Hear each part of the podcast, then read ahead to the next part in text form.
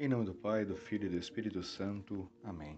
Salve Maria, eu sou o Padre Fábio Cosme e hoje, dia 3 de novembro, vamos contemplar o Evangelho de São Lucas, capítulo 14, versículos do 25 ao 33. No versículo 27 do Evangelho de hoje, Nosso Senhor nos mostra com grande amor: Quem não carrega sua cruz e não caminha atrás de mim, não pode ser meu discípulo.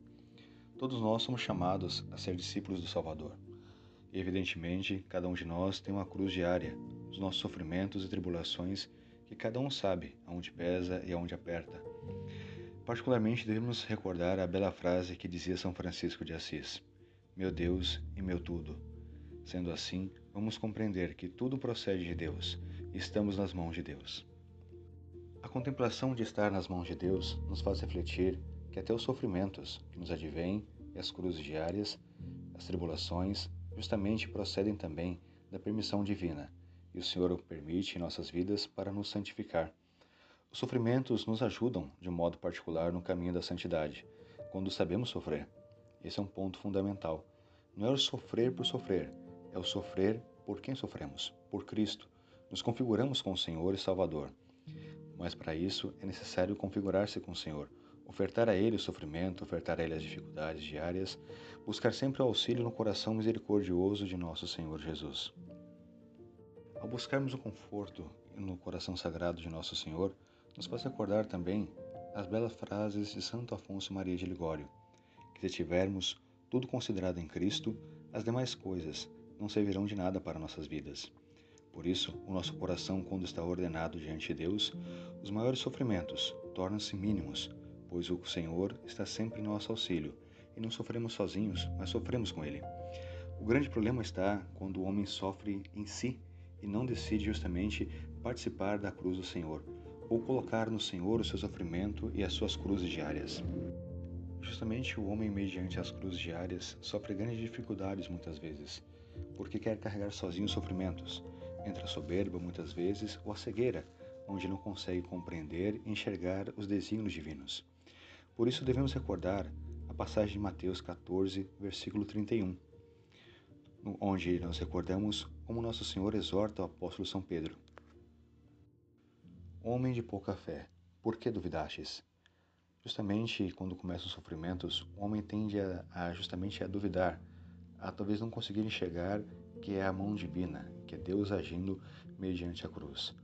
A cruz, os sofrimentos diários, justamente nos fazem estar mais desprendidos deste mundo, até da vaidade, do corpo, as honras deste mundo, a saúde.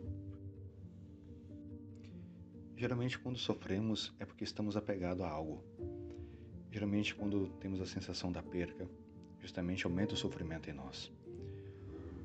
Ontem, por exemplo, no dia 2, contemplamos o dia de finados. Quando falamos da morte, por exemplo, ela sempre pesa porque dá a sensação de ser uma perca, de ser o fim. Mas a gente reza na mesma missa pelos fiéis defuntos que a morte para nós cristãos não é o fim da vida, mas o início de uma vida verdadeira. A cruz para nós católicos também não é o fim, justamente tampouco é um obstáculo. Ela deve se tornar um meio de santidade e de salvação. Mas para isso é necessário saber ofertar ao Senhor as pequenas dificuldades, sem murmurar, sem reclamar, sem questionar. Basta olhar para a cruz e ver como Nosso Senhor sofreu. Quando precisarmos de algum exemplo, basta olhar para Nosso Senhor crucificado. Por isso é muito importante ter sempre junto consigo uma cruz pequena que seja. No meio de qualquer dúvida, olhar para o crucificado e perguntar-se a si mesmo: como meu Senhor iria agir? Como meu Senhor agiu em meio às cruzes, em meio ao sofrimento, justamente no ato da crucifixão? Como foi a correspondência de Nosso Senhor? Do mesmo modo, deve ser a minha correspondência. Devemos recordar, por exemplo, que ao Nosso Senhor ao ser crucificado, ao seu lado continham dois, uma à direita e outra à esquerda.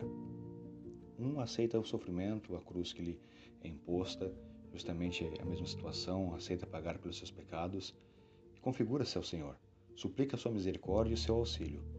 O outro, pelo contrário, a rejeita. Aquele que o aceita, justamente Nosso Senhor lhe diz: Ainda hoje estarás comigo no paraíso. É uma bela expressão daqueles que se configuram com Cristo e aceitam seus sofrimentos, aceitam suas dificuldades, que alcançam a salvação. A cruz, portanto, se torna para nós um meio de salvação, uma escada para o céu. Não deve ser um empecilho, mas deve ser justamente o meio. Mas para ser o meio de salvação, é necessário ter uma plena convicção e confiança que Nosso Senhor está sempre em nosso auxílio está sempre carregando a cruz conosco. Na verdade, é Ele que carrega a cruz. O homem sofre e padece de um modo grandioso quando decide ele carregar sozinho e não configurar-se ao Senhor. Peçamos, portanto, a Nossa Senhora das Dores de modo especial a graça de podermos configurar-nos com Cristo e Cristo crucificado, saber que na cruz está a nossa salvação.